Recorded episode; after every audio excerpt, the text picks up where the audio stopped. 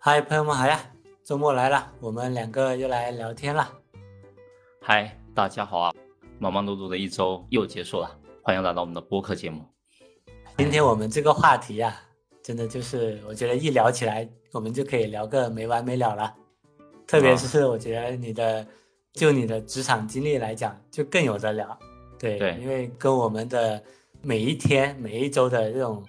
工作太息息相关了。对的，就直接命中其中的关键词：职场加内卷。我觉得我们都有太多的感触。嗯，你说要说干互联网的没被内卷过，那可能搞的就是个假的互联网行业。那今天我们就来聊一聊，我们各自是如何看待公司的内卷文化的。因为前几年的话，就感觉这个内卷文化没有那么的明显。对，都是这一两年才盛行风靡起来这个概念。可能也是前几年大家没有这个名词去形容这种现象。对，就是没有造词造这个词出来，是吧？但是那种情况一直是有的。对我现在细细回想，我感觉我们早期就职业生涯早期的时候，好像也嗯是有这种情况的。有有有都有。对哈、嗯。嗯，然后因为现在的整个竞争的大环境也是很激烈的嘛，然后就嗯像公司的这种内卷文化，其实也是成为一个比较普遍存在的现象。内卷文化其实具体指的就是在企业内部形成的一种以绩效为导向，或者以结果为导向，为以那种 KPI 为导向的一种竞争环境。主要就是员工为了在公司当中去获得更好的一个职位和待遇，然后不断的努力去工作，呃，嗯甚至超出自己的一个工作职责范围，从而就形成了一种互相去攀比呀、然后呢和压力很巨大的这种工作的氛围。嗯啊，这种嗯文化氛围不仅会导致说员工身心俱疲，也会影响整个企业的整体稳定和发展。就像你这条什么鲶鱼效应，你这条鲶鱼搞 下去，搞搞死人家。对对对，然后就卷动卷动，就把就把这滩水给它给它卷一卷卷一卷，然后大家都让大家活动起来。呃，刚好我们又结束了一周的内卷文化斗争之后，然后就坐下来好好去聊一个这个内卷文化相关的话题。回过来，我们去想一想，你在职业生涯的这几年当中的话，你肯定有经历过这个内卷的文化。嗯，啊、然后呢，你可以聊一聊说你在这整个内卷文化里面，你感受到说大家在内卷的一个情况，和你自己呃身在其中的一个自身的一个感受是如何的？其实也很明显嘛，肯定也是有经历过呃一些内卷的一些情况的。对对，嗯，呃，偶尔是我卷到别人，但是更多的时候是被动卷、强制卷、嗯强行卷。我印象比较深刻的就是以前有一个，呃，在以前厦门的时候有一家小公司嘛，然后我入职之后，我那时候就是我不知道是怎么想的，反正有可能也不算艺高人胆大，就是有点就类似于现在的那种零零后要整顿职场那种说法一样。然后我就入职之后每天准点上下班，然后上班就不说什么了，就下班那会儿的时候。基本上公司的人都是没有人走动的，就我自己准点，差不多过个十几二十分钟就撤了，因为小公司嘛，就整个工区二十号人不到，谁有点小动静都一清二楚的，而且那时候的那种呃办公室的一些布置都是，就是一整个办公空间，然后对全都是那种桌椅，然后那电脑都反正就是没有什么隔挡的。对，嗯嗯反正那时候，呃，下班的时候那种，我们还要进行那种指纹签到嘛，然后那个签到机也很奇葩，它放在那个 HR 坐的那排的边边上，基本上我下班都是被那些逼行注目礼走的，每次有点尴尬。每次我去打指纹卡，看大家都没没走动，我去打指纹卡，嗯然后那些 HR 都什么笑笑的问我，哎，下班啦？然后啊，下班了。然后我觉得那些人真的是晚饭都不吃，就是硬搞到七八点。然后我觉得，哎，对于我这种这么养生然后爱护身体的人来讲，我觉得受不了，我觉得太傻逼了，也坐不住。我反正我也不知道他们在干嘛，干嘛有这么多事情要做。然后，但是对于比如说对上面的领导来讲，肯定是希望你多主动、多思考、多学习的嘛。对，对对因为那时候小公司，你在网上其实就是要面向总监或者说面向 boss 了。但对于那时候的我来说，我觉得妈的滚蛋，我只要准点上下班，后果自负，管你什么什么主动学习、什么思考什么的。然后果然没两个月，我就被约谈了，审问式的问我在这段时间内，反正那时候待了有快两个月吧，就问我做了什么，对公司业务有什么样的理解。当时我那时候问我的时候，我还有点重感冒，刚吃了药，晕乎乎的。啊然后我那时候也哎是也没想什么，脑脑子也不清醒，不然的话我就我就直接硬刚他们了。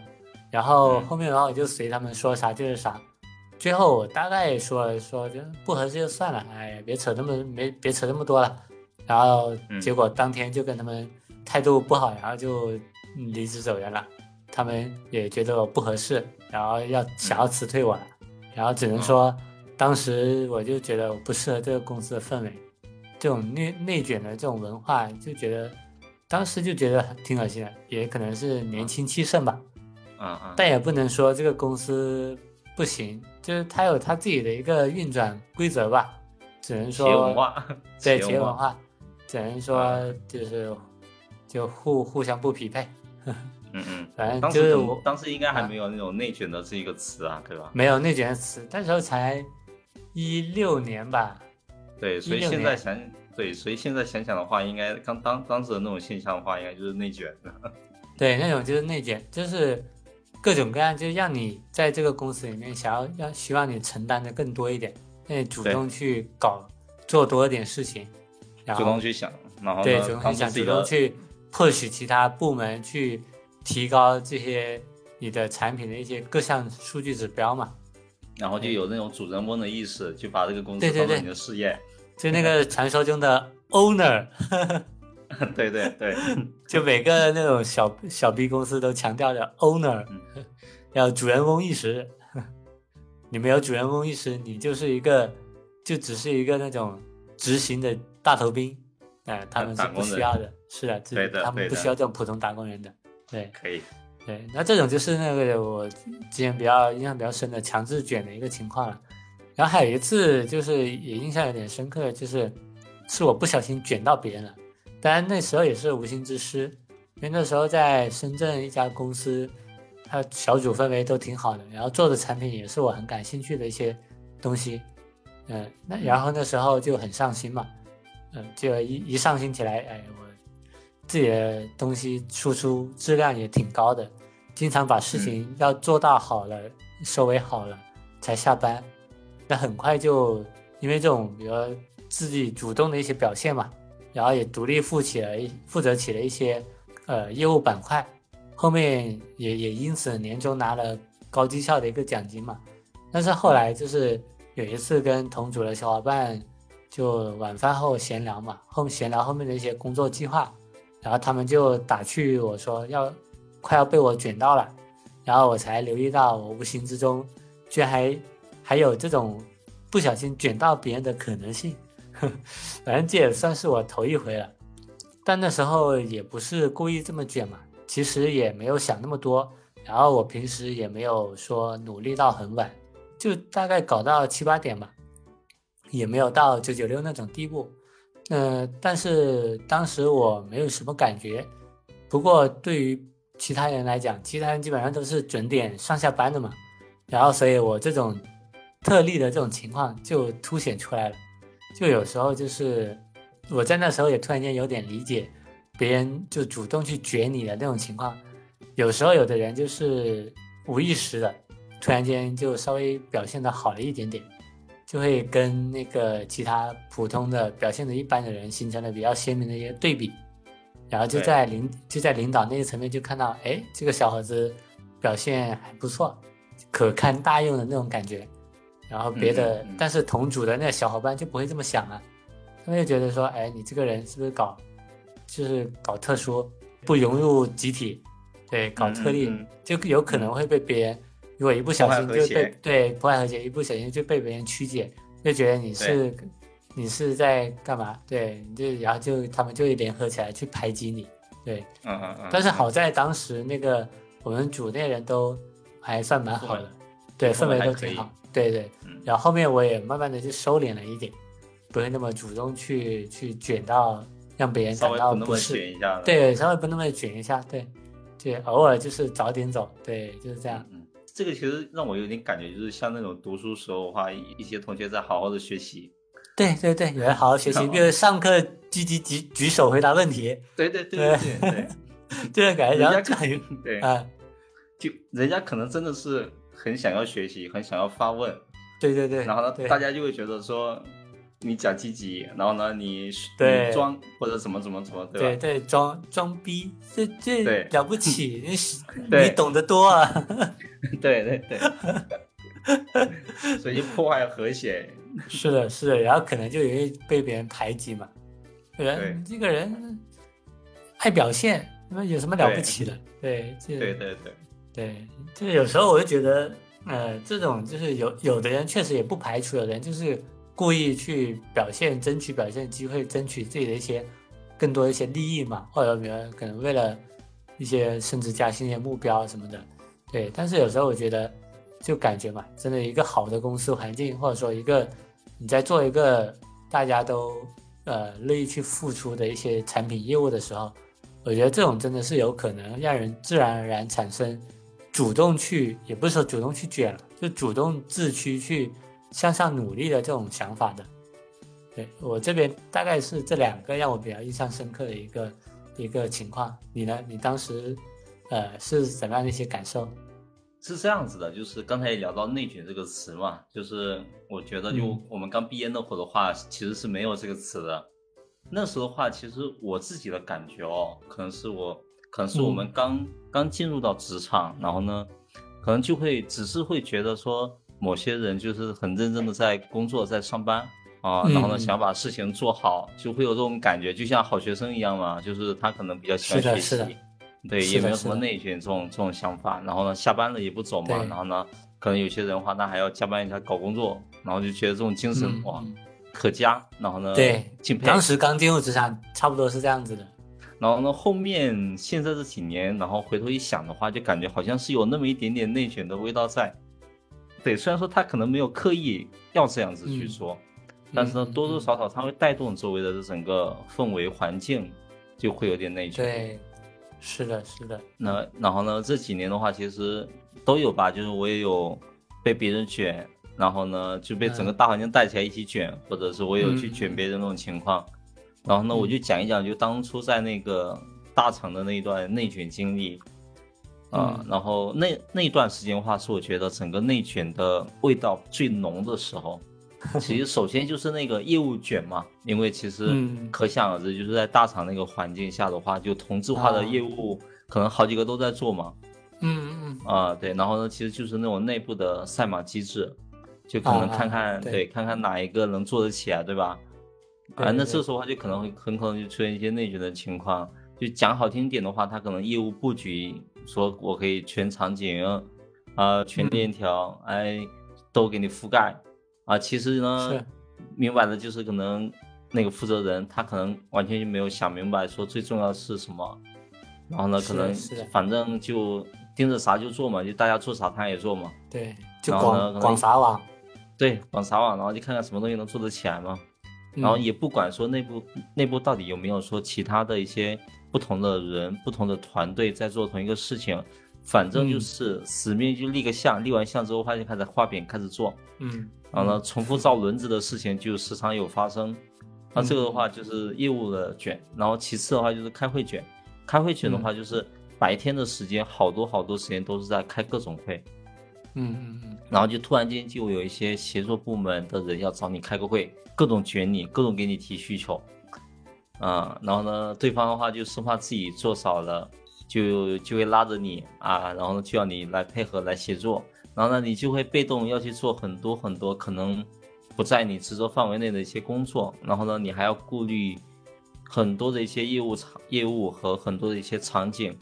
啊，同时呢这个时候话你在做一个需求的话，你可能也需要找很多人去开会啊，反正这时候话大家就互相都在卷，然后呢卷到最后的时候话就甚至来说的话，很多人在大晚上还在开会。就开到了十点多、十一点多，就还在开会，我都有看到过。太可怕了。对，因为白天的时间的话就开不完嘛，没办法，只能顺延到晚上开喽。太可怕了。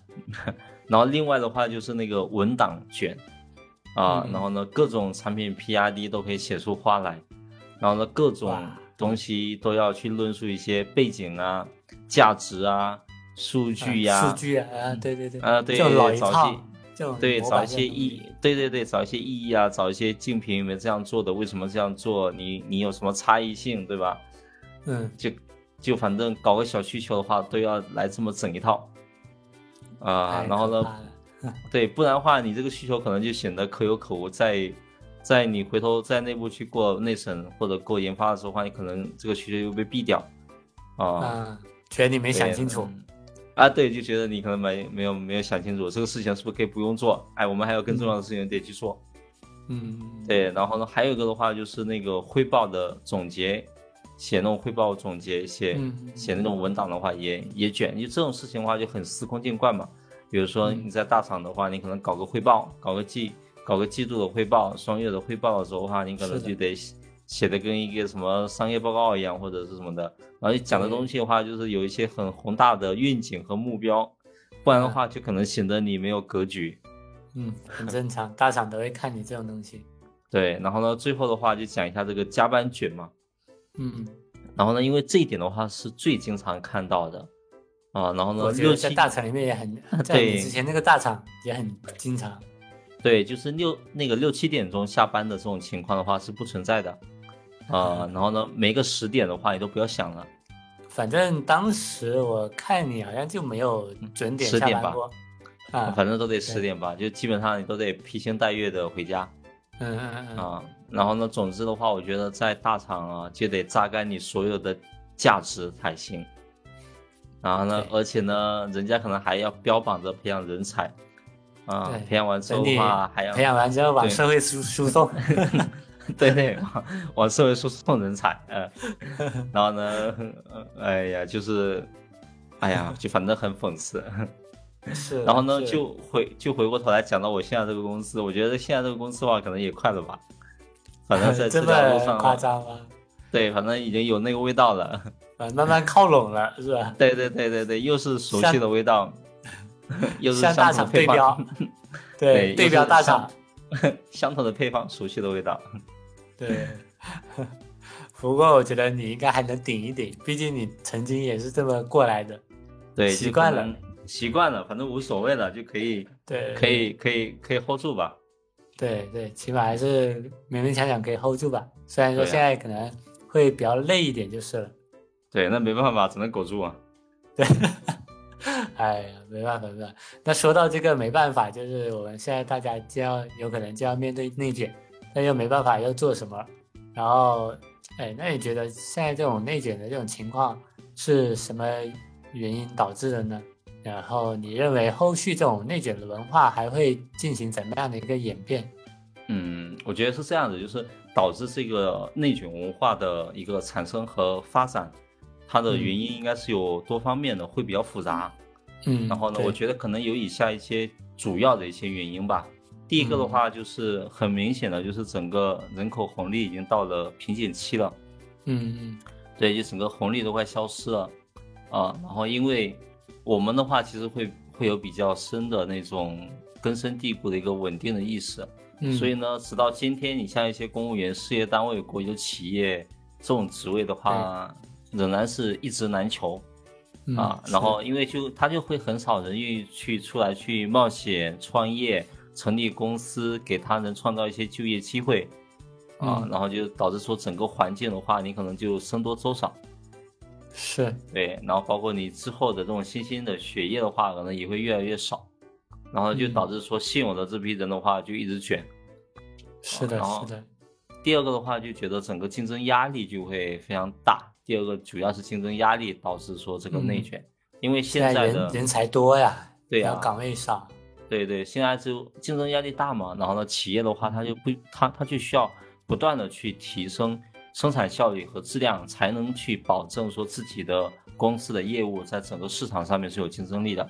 然后呢，啊这种竞争压力会导致企业内部就会形成以这种 KPI 呀、绩效呀为导向的这种竞争环境。那有这个指标之下的话，员工就很自然的说，为了在企业当中的话可以获得更好的职位和待遇，就会不断的去努力工作，甚至呢嗯去做超出自己工作职责范围之外的一些事情，从而就会形成一些内卷文化。啊，嗯然后就整个环境的恶化不断的加速，然后不可挽回。而且我们个体的话，其实是没有能力说跟你周围的这个整个职场环境去抗衡的。是的，那么，最终我们就只能是顺应这个环境的一个变化，然后呢自己就是会加入到这个内卷的行列当中。对，基本上都只能随大流。对，随大流，因为大家卷没办法，你也只能卷。你不卷的话，你就会落后了。是的，你有可能还会被淘汰。对，然后第三点的话，就整个绩效考核机制嘛。然后因为嗯刚才有提到过，像很多的企业的绩效考核机制会注重量化指标，比如说产出多少啊，销售额多少呀，嗯是的，呃是的，买那个承担了多少呀，你到底谈了多少客户啊等等嗯，啊。然后就像我们做互联网的话，可能就很多的有一些数据结果哦，你做了一个功能之后，它的上线之后的一个对于整体的这个数据带来多少的一个提升啊。对，带来多少转化。对，然后就忽略了员工的实际的工作的质量和价值嗯，啊，就很多东西的话，可能没办法通过一些很、很、很直观能看到一些数据来反馈。量化的一些东西去衡量的。对，然后这种其实就会导致说，大家可能为了完成自己的指标，就不停的去加班，然后呢复合工作，啊、是。然后可能就为了一些数字而去努力工作，然后呢就希望是说也可以赢得更好的一些评价或者奖励。啊嗯，然后第四点的话，就是跟领导风格会有一定的关系，因嗯为有一些领导的话，他在管理员工的时候的话，就会采用一些比较强硬的方式，去嗯。强调员工的一些工作成果啊，就像员工就会那个，呃，领导就会去 PUA 这个员工，嗯啊嗯。然后就忽略了这个员工的一个个人需求和工作的质量。然后呢，这种领导风格的话，就会导致说员工为了目标，然后呢就不顾个人的一些健康和生活，然后呢嗯。就疯狂的去卷，啊，嗯。然后以上的话就是一些产生的原因啊，然后我觉得就之后的发展的话，可能是企业内部的员工的流动性就会增强，因为你毕竟企业内卷到一定程度的话，大家可能卷不下去了，然后可能就流动性就会增强，然后呢，员工就会更加去注重个人的发展和平衡生活和工作的一个关系，因为你这个事情发展到极端的时候的话，就势必就会就会回落，回落到，大家会去平衡。物极必反嘛，类似于对对，然后企业的话也会更加去注重员工的一个整体素质和幸福感，我觉得会慢嗯慢会会好吧，然后从而嗯就会去形成更加健康的企业文化。从而作为社会的整体，哦、对于我们来说的话，啊、对于企业来说的话，也是需要去加强对于内卷文化的监管和引导，从那个嗯像教育呀、从法律啊、从政策等等多方面，然后呢去推动整个社会嗯形成更加健康的一个竞争和发展的环境。啊嗯嗯这是我对于这个认这个问题的一个一个想法。嗯 OK，然后你对这个问题的话有什么样的一个想法？对，我觉得你嗯这边已经前对于前面的那个产生内卷文化的一些原因，我觉得已经嗯很全面了。然后我这边其实也跟你差不多，嗯然后主要也是有几个吧。可能第一个就像就像你前面说的，就是那个呃领导风格，然后有可能就是自上而下的一些企业文化，就比如说你可能老板，比如说就是从本来就是从某个大厂出来的，然后就嗯创立了这个公司，然后他把那个大厂那些呃条条框框啊，然后那个氛文化氛围啊，然后就带过来了。带过来。对，嗯然后对带过来，然后就就变成了这样子，对，就变成一个这个企业本身也是变成一个呃内卷文化的这样一个氛围，对，或者说就是像你说的，就是部门领导的那种风格嘛，然后就是可能别的部门不卷，但是就你这个部门，就是因为这个领导也是从别的大厂可能过来的，可能就是淘汰过来的，就输送人才输送到你这个部门来了。嗯 然后就 就就结果就导致你这个部门可能原本不卷的，结果这个领导一来之后，哎，也就你这个部门就变卷了，然后一直要搞搞东搞西，然后去挣表现干嘛的，然后被这个领领导各种驱使，对，我觉得这个就也是领导，因为领导风格的问题，然后导致你你们这个内卷，对。然后第二个的话，其实也是像你说的，就是人口红利到了瓶颈期，红利消失，但是就是现在就导致说，现在经济大环境不行嘛，对，然后竞争就更大，一方面会影响企业本身的一个判断，就妄图，就有些企业就是觉得，哎，人口红利消，就是红利慢慢好像消失了，但是他就会想，哎，我通过那个不断去叠加人力成本，还能不能？获取到更大的一个红利呢，就是加大人力投入，然后想要获取更多的一个回报。但是这种的话，就是，呃，就也也不好说吧，就可能会它始终都会有一个上限在那里。对，然后另外一方面的话，就是你加大了人力成本进来，这个企业人越来越多，然后也会导致底层的一个，呃，比如说那个互相之间的一个平衡。然后导致失衡的一个表现嘛，然后就被就会让那个底层就互相去卷，然后去表现，因为你这个这个公司招的越越来越多的人，然后底下的人越来越多，但是可能网上的岗位或者网上的通道，或者说嗯能给给能发出去的一些奖励就会是有限的，对，然后就导致底层的人就互卷。就开始互卷表现起来，对，然后，呃，大家都想要往上去，去竞争，然后获得到更多的一些奖励，而且现在的一个大环境也不是很好，然后也也都会害怕说成为被裁员失业的那一个人，对，然后也因为如果被裁员失业之后，可能有的人就会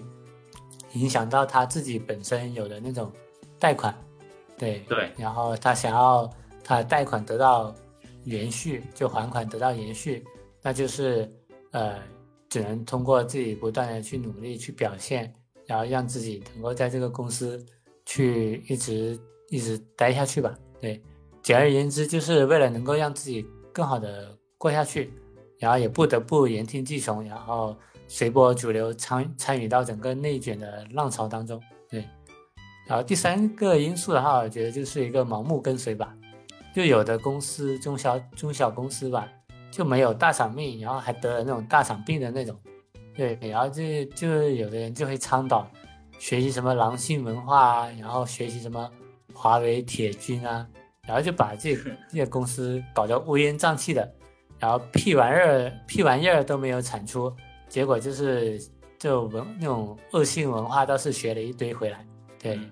反正对我我这边觉得。呃，主要是这几个因素吧，对。然后后续至于内卷文化的一个演变的话，我觉得就像你说的，就目前经济形势来看，呃，经济形势目前也处于一个下行的一个阶段嘛。但是，呃，我觉得现在的情况就是仍然是一个内卷跟躺平互相撕扯的一个进程阶段吧。对，内卷的原因就像你前面说的，呃。我说的加你说的是有这么一些原因，对。但是像躺平的话，也是因为有的企业看清了当前的一个实际情况，然后呃，就是红利逐渐消失，他们也选择了接受。与其与其说徒增人力成本吧，不如在成本可控、可覆盖的一个范围内，就暂时维持现状，然后。公司一旦维持了现状，那可能底下员工也就，呃，也就感受到了公司的这个呃，比如不会去拓展、积极拓展业务，然后也不会去在市场当中去积极抢破头，然后去搞什么竞争的这种状态，然后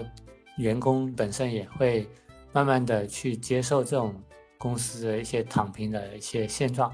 然后他们也会逐渐的放缓自己的一些，呃脚步，然后慢慢的也是成为了躺平大军中的一员，对。但是这种情况呢，就是呃展开来说的里面的成因也就复杂了，所以也就不展开来讲了。反正就是我觉得可能，呃现在的这种，呃社会上就内卷跟躺平互相撕扯的这样一个过程。目前是我觉得会是，当前或者说到未来，乃至到未来十年、十年内吧，我觉得可能是呃会维持这样的一个情况。那再再往后会变成什么样的？那就看整个呃大环境，呃整个国家的一个政策以及呃国家的一些呃对于经济的一个刺激会产生什么样的一个呃导呃一个导向？那就是再往后那就再看了。对，嗯嗯，哎，那说回来就是，嗯，像我们现在也是身处于一个内卷文化圈嘛。然后你你曾经或者说你现在有做过什么反制内卷文化文化或者应对内卷文化现象的这样一个一些措施呢？那对于这样一个内卷文化来说，你更希望公司或者说这个社会，呃，后续要发扬什么更好的一些文化氛围？嗯，因为如果身处在整个内卷的文化圈里的话，呃，其实可以尝试以下几种的反制或者是应对的方式。第一个的话就是明确自己的工作边界和职责范围，不随意的去加班或者去承担超出自己能力或者是职责之外的一些任务。啊，就是把自己的边界明确清楚，就是不越界去做一些不在自己边界之外的一些事情。啊，然后第二个的话就是去提升一下自己的职业素养和技能水平。然后呢，因为通过提升自己的工作能力，从而去增增加自己的一个竞争力，那么呢，你就不会去害怕，啊、因为你不去内卷而导致你可能会处于一个比较落后的位置。第三个的话就是与同事和领导沟通，建立一个比较良好的人际关系和合作的氛围，避免出现内部的一个竞争和冲突。啊，就是大家的氛围搞得好一点，就不要互相去 内卷、去竞争或者冲突这样。大家都基本上达成一个默认的一个协议。对，就大家有那种对大家有那种共识。对对然后第，四个的话就是保持健康健康的一个生活的方式和心态，不过不嗯。过度的去追求工作的成果啊，然后呢和获得别人的一个认可，永远就相信啊，打工嘛就是打一份工，是的，哎，是的对，就是打工，你又又没有股份，又没有干嘛的，对你还要跟人家拼死拼活，就是殚还精竭卖命竭力，对，呕心沥血的就没必要。是的，是的，嗯我觉得是没必要的。对，啊、然后相对于内卷文化来说的话，我会更希望公司或者是社会能够发扬一种以以人为本的这种文化氛围。对，这个以人为本的话，就是文化氛围，它会更加注重说员工的整体的素质和幸福感，啊、嗯尊重员工的个人需求和价值，鼓励员工去发挥自己的创造力和想象力，从而去实现公司和员工的双赢。同时呢，这种文化氛围的话，也需要强调诚信和公正，避免出现内部的腐败和不公平的现象，从而真正去实现企业的可持续发展 和社会的共同进步。嗯，我感觉你说这这 最后这段话好像这种领导发言。最后最后面的最后面的总结陈词啊，就是格局要升华起来。可以可以可以，你的对格局够大够大，不愧是大大厂历练过的。对，，OK，回到你这回到你这一趴，你会去怎么去应对这个现象，以及你希望是之后可以发发挥发扬怎样的一个文化氛围呢？嗯，呃，我的格局就没有你那么 拔的那么高，有有你把这个格局拔高，我觉得就够了。像我接地气一点。对，我要接地气一点。对，像我的话，我现在，哎，其实对我来讲，或者说我，呃，这么多年的感受来讲的话，就是身处内卷文化这个圈子里的话，我觉得自己能做的挺少的。对，而且像大部分基本上都是被裹挟一并参与到内卷当中的。就有时候你不想卷，但是，嗯，因为别人卷，或者说，呃，整个部门或者整个环境都在卷，那你可能如果，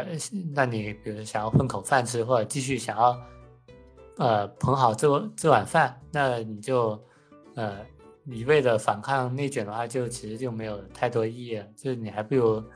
呃也卷起来，呃不是你不是你死就是我亡的那种卷起来，就搞生搞死搞起来，对，然后就是让也让别人感受到你内卷的威力。我觉得这也是你也是其中一个一个措施吧。但是像呃良好一点的一些。呃，应对的一些方式方法，然后我觉得，呃，主要也也有几个点吧。首先，第一点的话就是，呃，内卷，我觉得是要以学习提升为目的去卷，就是不去瞎卷，浪费时间。呃，怎么是瞎卷浪费时间呢？就是比如说你工作什么的，你不想你不想再浪费时间，比如在下班时候内卷的这段时间内去干活的话，那你就不要去干了。对你还不如说。呃，去做点自己喜欢的一些事情，然后去学习，然后让自己，呃，更有，比如说拓宽自己的知识面，然后让自己更有价值一点的。对，第二点的话就是卷，要卷的卷的有价值一点，就是你要学会表现。既然大家都卷，那你可能有的人是瞎卷，有的人是真的在卷，有的人是卷的卷的结果可能会。让领导去看到，那你也可以去学一学这种，比如让领导知道你是认真在做事儿，不是说瞎瞎鸡巴跟着 别人卷，然后呃别人卷，然后去反而没有什么输出的这种情况。对，那你就时不时拿出一点成绩出来，让领导看了也可能，呃让领导看到了也可能会默默记你一功，可能比如说在你呃。绩效或者季度绩效，或者说年终的时候，会给你一些不错的一些奖励呢。嗯嗯，对。嗯第三点呢，就是适当的表现一下你的骨气。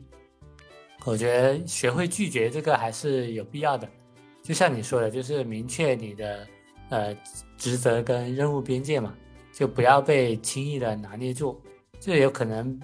有的其他人自己卷。但是他自己卷，他又不想自己去干活，他想把这个活儿就想要甩甩给你，对。但是你这时候你就要硬气一点，你你卷你自己去搞搞这些活去，你你就可以拒绝他，不不帮他去搞，不然不然的话，有可能你你把这活做了，但是结果功劳他是被被另外一个人或者被那个同事拿去跟领导去表现去了。对，那你这样，你这时候就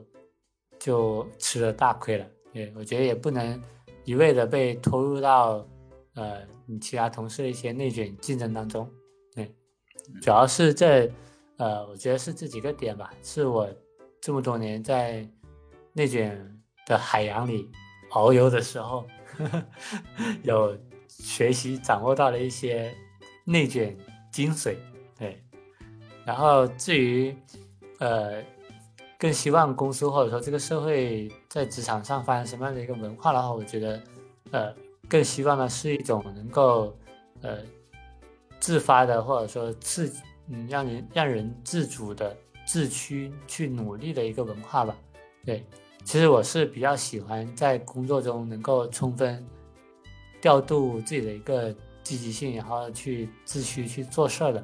然后不管是为了挣钱还是为了做自己喜欢的事情，以及做自己擅长的事情嘛。如果能有自己呃，如果一个企业或者说一个呃呃社会组织能够让其中的一些员工或者其中的一些人自驱去做一些事情，那我觉得这个企业的这个业务或者说呃这份工作是得到这个员工认可的。是一个值得去努力为之奋斗的一个事业，对。但是这种情况，我觉得，嗯，就目前来讲，确实有点可遇不可求。因为大部分公司还是还是属于那种比较，呃，怎么讲，比较原始的，让你去加班，让让你去内卷，然后他去看你工时，去评判你，呃，是否积极努力的这样一个一个。原始的一个评评判评判阶段，对，那如果是让人去自发自驱、去努力的这种，呃，这种文化，那我觉得与之相匹配的就是，呃，工作中发展，呃，发发展那个效率跟结果评估的这样一个，呃，这样一些能力吧。对我觉得这个企业起码要，要有一个比较完善的，呃，比如说你的工作结果的一个质量，或者说你的一个，呃，工作价值的一个。评估的一个方式，我觉得这个是一个企业或者说，呃，是一个比较完完善的一个组织的话，需要有的这么一个评价体系，对，而不是像我前面说的，去单看内卷表现，或者说单看你的累计加班时长去评价一个员工优秀与否，对，我觉得这个是很不合理的。那有的有的人就是内卷在那里，就是表现在那儿，呃，加班时长或者说工作时长很很高。但其实他干活真正用在干活的这个时间，就是很少很少的，甚至在那里摸鱼，在那里打游戏。对，但是其实如果你企业是以加班时长去评判一个员工是否是否有为这个企业尽心尽力的话，我觉得这个企业确实还是属停留在一个比较原始或者比较